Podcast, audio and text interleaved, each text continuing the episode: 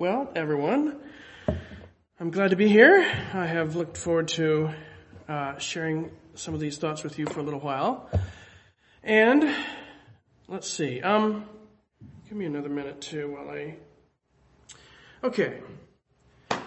So when I was last here, you remember I spoke about uh, Hezekiah. I talked about good King Hezekiah, and I really enjoy studying the life of Hezekiah. In fact, in the upper right there, you'll see his his seal, or bulla, as archaeologists like to uh, term them, and uh, that was a lot of fun studying that, and I'm glad I got the opportunity to share that with you. One of the things that I didn't share with you, at least I don't believe I had time to get this far, but at the end of Hezekiah's life, the, the prophet Isaiah went to him and gave him a prophecy. And this is a very interesting prophecy. He said that some of his own descendants would end up being captives in Babylon, serving the king of Babylon as uh, eunuchs. As a side note, the term eunuch uh, does have some connotations, but it doesn't always denote specifically what you might be thinking. Um, it's really just a general term for uh, a court official or somebody working in the court or the palace, and it depends on the dynasty and the the culture uh, whether or not they're fully eunuchized. So, in any way, um, Isaiah prophesied this to poor Hezekiah, and Hezekiah consoled himself by saying, "Well, at least it's not going to happen in my time."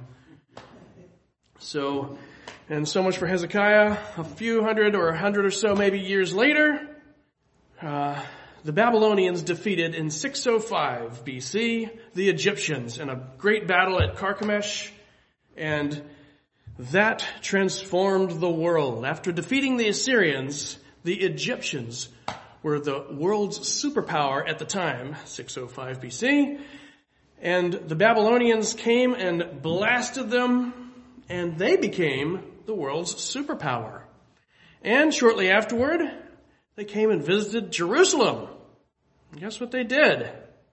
They besieged it. And what happened is, as they are wont to do, they took some prisoners. This is Daniel chapter 1.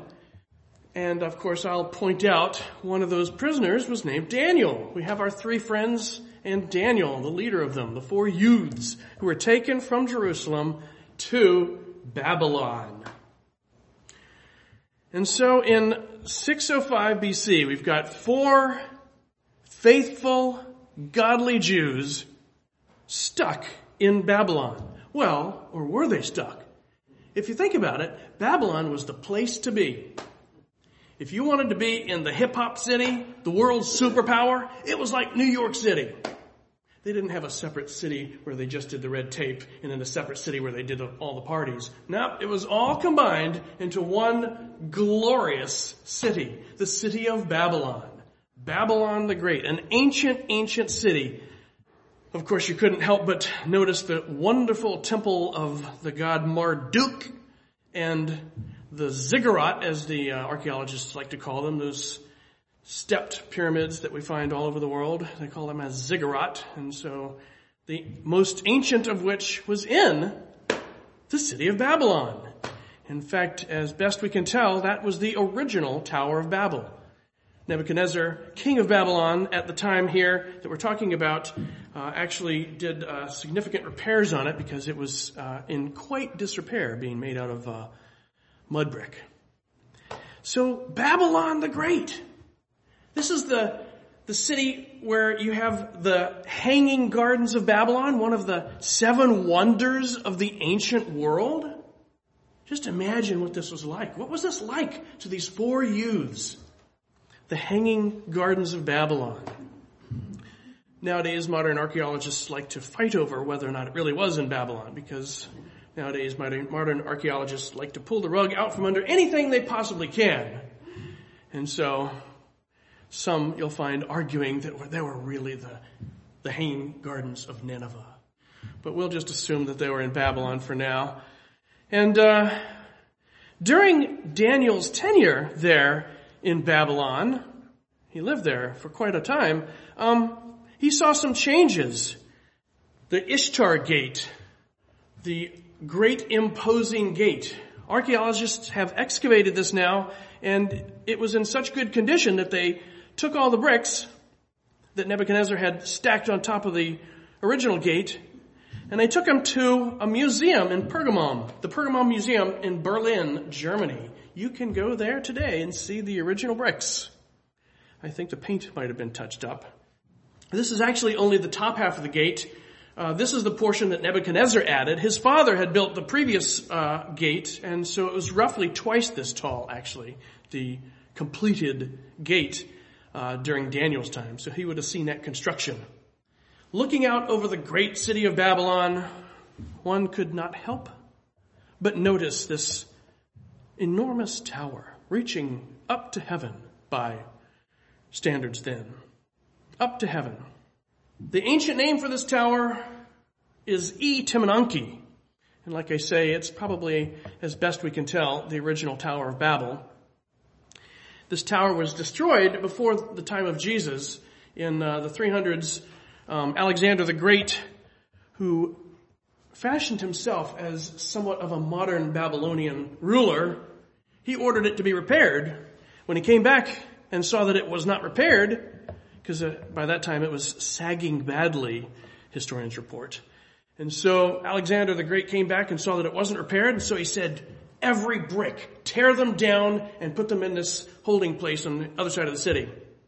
We're going to rebuild it from scratch. I think it was a month later he died. And so you can go today and you can see the foundations for this giant tower, E. Timananki. The foundations are uh, down below the water level. That's uh, actually how Babylon was conquered. But I digress. Babylon the Great, the site of the original rebellion after the fall. We're to make a tower for ourselves and make a name for ourselves, said the people, in rebellion against God.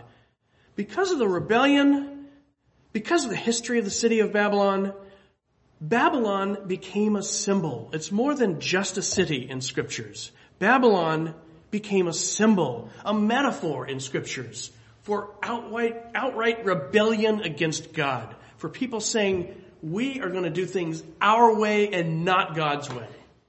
God said, scatter over the face of the earth. And the people said, let's make a name for ourselves and make a tower that reaches heaven, lest we become scattered. And so Babylon stands in scripture for pride, for rebellion, for arrogance, for persecution of God's people. It is shameless. It corrupts the innocent. It applauds debauchery. It mocks virtue. It's obsessed with power and cancels truth.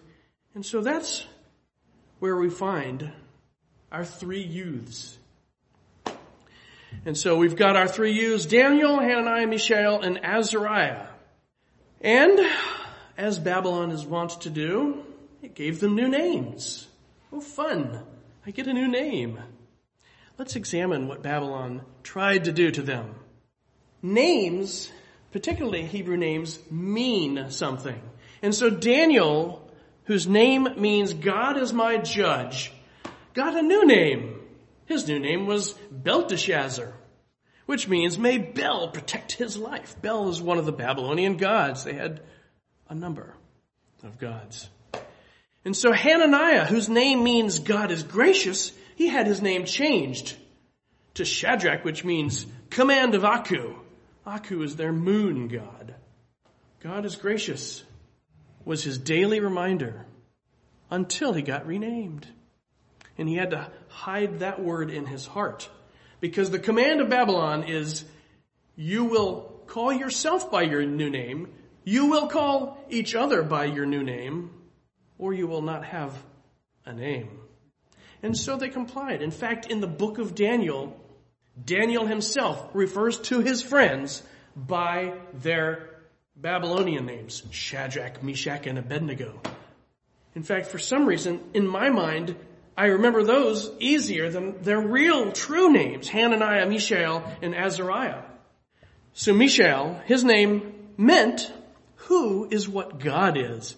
He was given a new name, Meshach. That means who is what Aku is, the moon god. Kind of got downgraded there, didn't he? Azariah's name means God helps. Well, his new name, Abednego, means servant of Nebo. Nego is apparently a form of uh, Nebo, which is another god. I think Nebo is the son of Bel.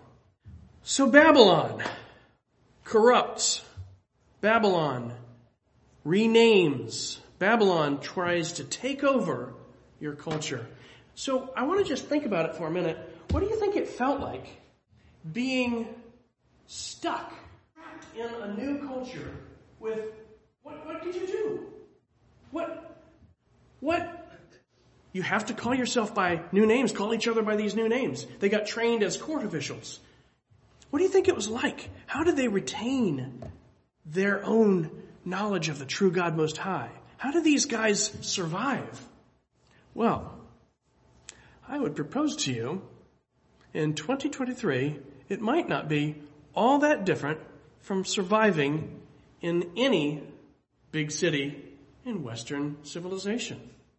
I would propose to you that while Daniel and his three friends were captured and dragged off to Babylon and given new names, my proposal to you is that in the few years since that time, Babylon has expanded. Babylon has infiltrated. Babylon has grown. And Babylon has infiltrated our culture today. We are surrounded by a culture of decay, a culture that wants our children and our souls and our modern civilization. Truly, we have architecture beyond that of the original Babylon, but it's really the same spirit. Maybe our entertainment is better than that of the original Babylon, but it's the same spirit. And that spirit has brought misery. We read, if you read in the right places, that some people believe that anxiety and depression are at an all-time high, even among Christians. Even among Christians. Christianity at large in Western culture as it still survives. And we read that young Christians don't want to get married. They don't want to raise a family. They're afraid to get married. They say, why would you want to get married in, in this kind of culture? And, and what's going to happen? We're uncertain of the future. They don't want to raise kids. Even Christians, they'll say, we don't want to raise kids. Why would you want to bring a child into this world? Oh no. Of course, that's contrary to the teaching of scripture. But how do we escape this kind of a culture? How can we live and survive? How, much less thrive? How can we thrive? Where can we turn for guidance or direction? Where could we possibly turn? Right? Let's do that. In fact, let's turn to the book of 2 Timothy. I took that photo from my Bible last night. There's not enough room. I'm going to have to, actually, I'll just use my, my that thing. So turn to the book of 2 Timothy. I believe that we have some observations. Now, I would normally at this time go into uh, the book of Daniel and follow some observations from Daniel's life and from his three friends' lives, but we don't have time and I want to get some uh, some more relevant thing. Now, you might think to yourself, what's the deal with Second Timothy? That's a good question. Second Timothy is actually one of my favorite books. It's it's a really really interesting book. Second Timothy is the last book written by the Apostle Paul. First Timothy was a much more optimistic book. Probably the book of Titus got uh, authored in between First Timothy and Second Timothy. And by the time Paul writes Second Timothy, he is in prison and he knows that it is his last. In fact, we read here in, at the end, towards the end of 2 Timothy, in uh, chapter 4, For I am being poured out like a drink offering, and the time of my departure is at hand. More could be said. he writes, I could, I have fought the good fight. I have finished the race. I have kept the faith. Isn't that amazing? So he knew that his time of departure was right there. And he says, I've fought the good fight. Prayerfully, we are still in the midst of our fight, right? And, but just imagine being able to say that, that I have fought the good fight. I finished the race. He had yet to just simply coast across the finish line. His life was in the hands of his Lord. And he looked forward to a crown of righteousness, which the Lord, the righteous judge, will award to me on that day, and not only to me, but to all who crave his appearing. That's a wonderful thing to look forward to. So Paul was facing his own death, and you might think to yourself, why would you turn to 2 Timothy for thought when you're thinking of the world around us gone crazy? Well, because Paul foresaw it. He foresaw it. He wrote about 2023. He said, but understand this, 2 Timothy 3, 1.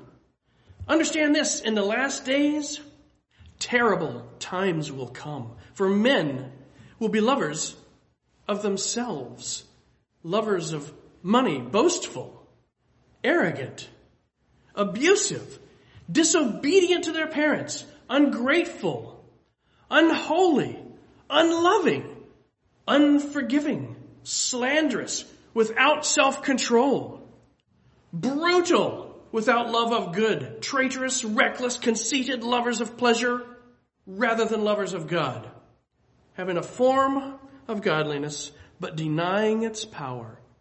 Turn away from such as these. Turn away from such as these.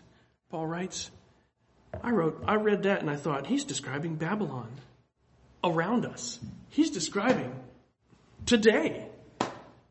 Paul, so many years ago, given by our God a vision of the future. And so it's in that sense that I want to turn to this book and look at what he has to say for us. What does Paul have to say for us? And this is what I want to read next. In 2 Timothy chapter 2, starting in verse 3, after some exhortations to Timothy, he writes this, Join me in suffering like a good soldier of Christ Jesus. A soldier refrains from entangling himself in civilian affairs in order to please the one who enlisted him. Likewise, a competitor does not receive the crown unless he competes according to the rules. The hardworking farmer should be the first to partake of the crops. Consider what I am saying for the Lord will give you insight into all things. Okay. So I started studying these verses and I stopped literally at the first word, which is join me in suffering. That's the first word. It's actually not a word. Paul invented it. Paul was a smart dude and he had a strange tendency every so often to just invent words by smashing words together. And so it's time for our lesson, our daily lesson in Greek. He writes, join me in suffering like a good soldier of Christ Jesus. That's the word. That means join me in suffering. Ish. Can you pronounce that? Soon kakopatheson. Sort of. There's some English. You can pretend that that helps. I do. It works for me. Soon kakopatheson. He smashed these words together. Soon means together or with.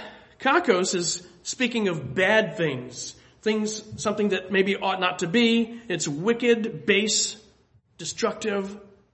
Soon, kako patheson. Patheo means to suffer. It's related to a word that means to be trampled upon.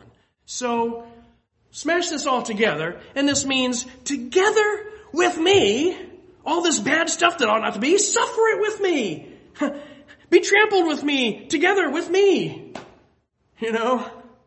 Boy, is that an encouragement or what? We're going to see how this can be an encouragement, but boy, does Paul start off in a funny way. Join me in suffering. And then he gives three examples. Join me in suffering. And here's these three examples. And so I want to look at these three examples. These three examples are worth looking at. And we've got plenty of time to do so. This is going to be exciting. So the first example is a soldier. Join me in suffering like a soldier. He writes in verse 4, a soldier refrains from entangling himself in civilian affairs in order to please the one who enlisted him. A soldier refrains from entangling himself in civilian affairs. So the first thing that you'll notice, if you are looking at these three, these three examples, we've got the soldier, we've got the athlete, and we've got the farmer. So one of the observations that just struck me is that these are not, you know, part-time jobs. If you think about a soldier, particularly the one I think Paul had in mind, probably dressed something like that. We're talking about a lifestyle. This is, this is not a, well, you know, I do it on, you know, every third Thursday. Yeah. This is, this is a lifestyle. The athlete similarly, particularly the athlete, I think, the type of athlete that Paul had in mind. We're talking about a lifestyle. And the farmer, again, a lifestyle. Well, I do farming, you know, every, uh, you know, once a month, you know, every other week or whatever. no, you don't. Right? This is a lifestyle here. So, the soldier, of course, we could look at the soldier's armor and immediately our minds might turn to Ephesians. Our struggle is not against flesh and blood, but against the rulers, against the authorities, against the powers of this world's darkness, and against the spiritual forces of evil in the heavenly realms. That's something good you can think about, right? That we know that as we are living in Babylon, we haven't been dragged to Babylon.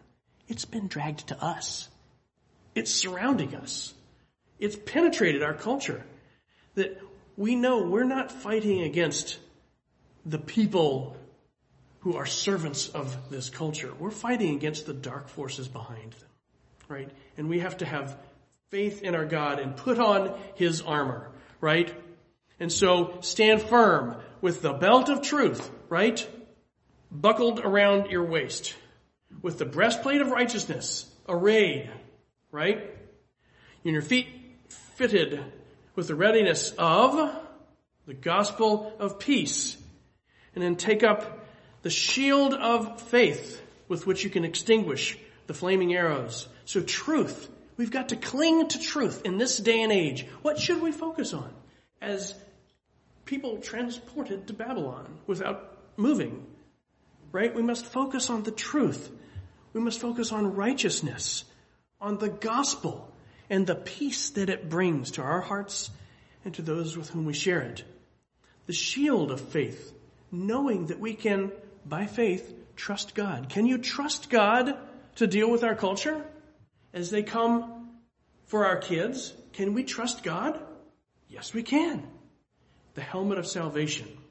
Without salvation, your head is exposed to a mortal wound. Without salvation, you're exposed. And the sword of the Spirit, which is the Word of God. And so, the Word of God. We must cling to this as we're in Babylon. So, I'm not urging you to cling to the Republican Party. Nope. Or the Democrat Party. Nope. What about focus on the family? You can cling to them, right? Nope.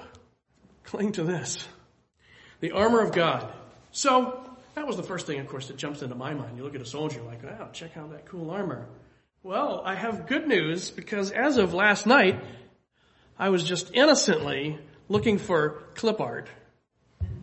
And it turns out you can buy the armor of God at walmart.com. I kid you not. Walmart.com. I screenshotted those images from my very phone last night. You can buy the armor of God. Or at least something that looks cool at walmart.com. Sorry, I had to share that. So going back to the soldier, here's this soldier guy. Okay, let's not think about the armor so much now as think about him for a minute. A soldier refrains from entangling himself in civilian affairs. Think about the lifestyle of a soldier. So I want to walk, but I'm, I'm trying to stay here so that Zoom can, you know, Thora and, uh, you know, other people can see me. But a soldier lives a life apart, right? He refrains from entangling himself in civilian affairs. He does not get involved in riots. He does not get involved, unless, except maybe to stop them, right? He does not get involved in campaigning for the favorite cool dude who's truly gonna make America something, right? He does not get involved in politics. Think about that. Think about the lifestyle of a soldier. What does it involve? It involves living a life apart. It involves training. It involves training in things that most people just don't think about. Like tactics, strategy. How often do you think about strategy? Well, I don't think about it very often except to complete my tasks for work. What's my strategy? Work hard and get it done. right? Strategy, tactics. A soldier studies things that others don't. Right? Think about it. He keeps out of petty arguments, politics. He learns to become wise and to discern the situation, right? Is this a situation that he really needs to get involved with or will this just resolve itself, perhaps, right? Is this something where he needs to separate some people? You know, crack a whip over people or whatever, right? A soldier learns discernment. He's knowledgeable about techniques. And so what does this possibly have to do with us? What in the world does this have to do with a Christian today? I think a lot. Think about it. We as Christians, we want, we want so much to be, you know, you know, this world is so captivating. But we've got to, like the soldier, we've got to set apart ourselves from the world. We've got to sanctify ourselves from the world. We've got to live a life apart as Christians. And we do. In our household, we don't watch the nightly news. We carefully, uh, we, we use discernment uh, and, and choose our sources of information of what we saturate ourselves with. You know, you've got to, as a Christian, separate yourself. We learn things that normal people don't learn, don't we? And they're important. Things like the doctrines of God. We learn these things and we study them and we cling to them. And we must live a lifestyle. Christianity is a lifestyle, right? And so I think that the example of the soldier is a wonderful example. He refrains from entangling himself in civilian uh, affairs. We must refrain from entangling ourselves in the things of this world. America is going to be made something again, maybe. But we must cling to what's true, cling to each other, come out to meetings, you know, fellowship, teaching, breaking of bread, prayer, this is the things that we must be engaged in as Christians. It says, in order to please the one who enlisted him. It's my understanding that at that time, that really meant the soldier's commanding officer. That at that time, the way it worked was that your commanding officer is the one who enlisted you. So you serve to please your commanding officer. Think about that from a Christian perspective. We serve to please our commanding officer. Is he going to say, well done? Is he going to say that? We want him to. So as Christians, we must do that. Isn't this a neat metaphor? Do you see how I got into this? Okay, next one, athlete. We read uh, 2 Timothy 2.5, likewise a competitor does not receive the crown unless he competes according to the rules. Paul later on says, I have run the race. He's done. The race is done. Now, I wanted to show you all some ancient artwork because uh, they had a lot of running type of, uh, you know, the Olympic Games and things like that were in, in the ancient world were very popular, and uh, there was lots of athleticism and lots of it centered around running. But it turns out if you Google for ancient artwork about the ancient runners, you get what you searched for. They, uh, you see how it says here. Um, well, it doesn't.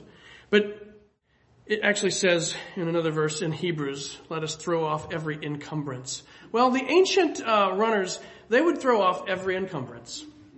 And the artwork depicted exactly that. I can't show that to you, so I found this discus thrower. And he happened to have the right angle, so it's just the discus thrower. I don't know what to say. I'm sorry about that, but they ran unencumbered. Throw off every encumbrance. So, let me go back to 2 Timothy. Like a competitor does not receive the crown unless he competes according to the rules. So, a competitor, an athlete is focused on doing what he needs to do within the boundaries given to him to win, right? To win, to receive the crown. And the crown is the crown that an athlete, the, only the winner gets the crown, right? And so in Hebrews, of course, I jumped my mind to Hebrews, let us throw off every encumbrance and the sin that so easily entangles and let us run with endurance the race set out for us. And I thought that was a, isn't, that's a great summary. Let us do this. So, how could this apply to a Christian today? Well, we've got to throw off every encumbrance. What encumbers our Christian lives? Think about an athlete. They gotta, th- you know, they're always training, right? It's a lifestyle. Training, preparation, pacing yourself, you know, looking for the goal, knowing that you're going to hit that goal, and if you take off at a sprint and die, you're not going to hit that goal. In fact, the very first marathon runner died. And I guess all the guys ever since then said, I bet you I could do that without dying. And so the marathon was born. And so a Christian, we must throw off encumbrances in our lives, right? Our, our lives, we've got to, you know, throw off, you know, campaigning for whatever, right? Throw off, you know, the things that encumber our lives. We've got to stay focused and focus on things like, again, like these, our, our meetings together, our children, you know, focus on your children. Focus on passing the truth of the gospel to your children. It's not going to happen just by mistake. You know, I, you know, I figured that, you know, because I was saved, my kids will just be saved. Well, they're their own individuals. They have to make up their own mind. The faith, they have to make their own decision for faith. And so we've got to do what we can to train them and give them appropriate information so they can actually make an informed decision one day about their faith. So, focused on the crown. So the athlete always focused on the end, and so the Christian life as well. Alright, let's, we are running close to out of time already. Farmer. The hardworking farmer should be the first to partake of the crops. Hardworking farmer. Well, isn't that just starting it out here? Well, I didn't want to work hard. I know you didn't. I'm kind of lazy too. You don't have to work hard every second of your life. It's not a sprint. It's an endurance race. And so it is with the farmer also. The farmer is hardworking, but the farmer is just like all of these guys focused on the long term the farmer is focused on what's going to happen at the end of the season. Crop or no crop, right? so the farmer is a long-term planner. In James, we have uh, a few verses I wanted to go through. Be patient then, brothers. Be patient then. This is the way a farmer must look and view the world. With patience until the Lord's coming. See how the farmer awaits the precious fruit of the soil. How patient he is for the fall and spring rains. You too, be patient and strengthen your hearts because the Lord's coming is near. James makes it so clear that just like the farmer is focused on the harvest, so too must a Christian be focused on the end goal of the Christian life, which is the Lord's coming, being with the Lord, to be absent from the body, to be present with the Lord.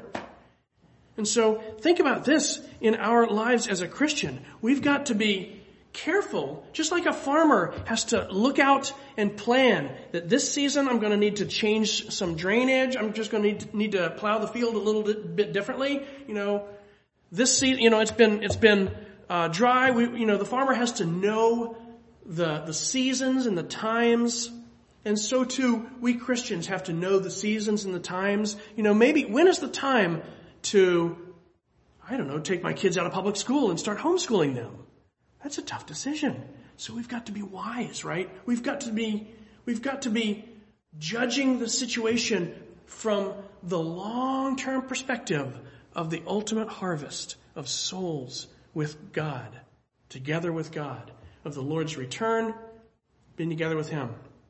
Right? And so all of these, soldier, athlete, farmer, these guys are lifestyle choices. Right? So what's the thing tying them all together? Lifestyle choices, right? Well, the soldier, his goal is to please the one who enlisted him, right? His commanding officer. Athlete, their goal is to receive the crown. And the farmer, he wants to partake of the crops. Maybe even sell some of them for profit, right? And so, what about us? Does this have anything to do with us? Well, I think it does. We want to please our Lord just like a soldier. Like an athlete, we're looking forward to receiving a crown just like, you know, we've got Paul who says, I'm looking forward to receiving the crown that's laid up for me and all who love his appearing. Do you love his appearing? Are you looking forward to his appearing? I am. There's a crown. There's a crown for that. Receive the crown. And to partake of the crops. So, what do all these things have in common? And I think that the, the word you'd, I'd want to say is goal or focus. All of them have goal. All of them have a focus. And that's the thing with our Christian life. Does our Christian life have any goal or any focus? Or do we just meander around like, I don't know what to do, you know, I'm going to sit over there by that, oh, there's a bunch of cool stuff over there. I'll sit over there, you know. What am I doing in my Christian life, right? Meandering around. What's our goal? What's our focus? Well, going back to Hebrews, I want to encourage each of us. Just like we should run unencumbered, the author of Hebrews says, let us fix our eyes on Jesus. And I think that that's, as Christians, guys, Babylon has surrounded us. What do we do? Oh no, the sky is falling. Nope. Guess what, guys? Fix your eyes on Jesus. Remain steadfast in clinging to the apostles' doctrine, teaching, fellowship, prayer, worship, breaking of bread, right? Cling to these things. And this is all we need to survive in Babylon. This is exactly what Daniel and his three friends needed when they survived in actual Babylon, and this is what we need today. The author and perfecter of our faith. Fix your eyes on Jesus. Guess what? For the joy set before him, he endured the cross. For the joy set before him, he endured the cross because he was looking at the big picture. While he was on the cross, he suffered. In fact, in Gethsemane, shortly before the cross, he was sweating drops of blood. He said, Father, if there's any other way, then let this cup pass from me. But not my will, but thine be done. Was there another way? There was no other way, was there? But he asked. It's like, kind of like, you know, you just have to say it. Right? In my house, sometimes I say, just saying. It's not, you know, I'm just trying to make out a point. I wonder if he was making a point. If there's any way, let this cup pass from me. But not my will, but thy will be done. And so he went to the cross and he screamed out, my God, my God, why have you forsaken me? Because he was forsaken of God the Father for us. Because of our sins. Jehovah lifted up his rod. O Christ, it fell on thee. Thou wast sore stricken of thy God. There's not one stroke for me. And so, I would encourage you to consider Him so that you will not grow weary and lose heart. Today in Babylon, do not grow weary and lose heart. We need this.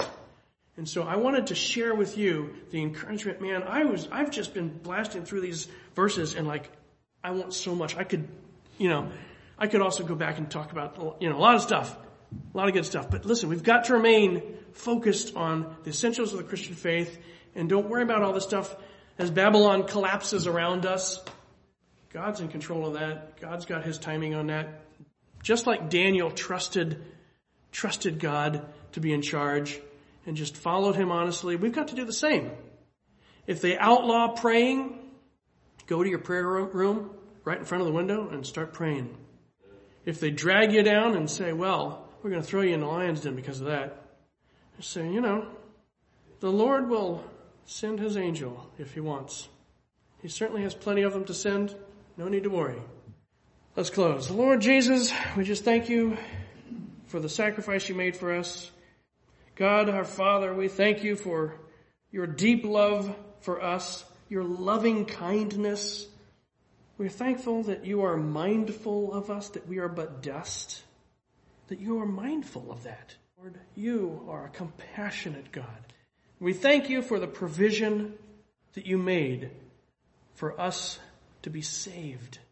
Thank you again. Lord, I pray that uh, you would strengthen each of our hearts as we try to survive in our modern culture as it collapses around us. Help us to focus on what's important, the truths of the Christian faith, and the truths of our practice of meeting together for uh, teaching, prayer, worship, and fellowship. And so we uh, just think of you this time and just thank you and praise you in Jesus' name.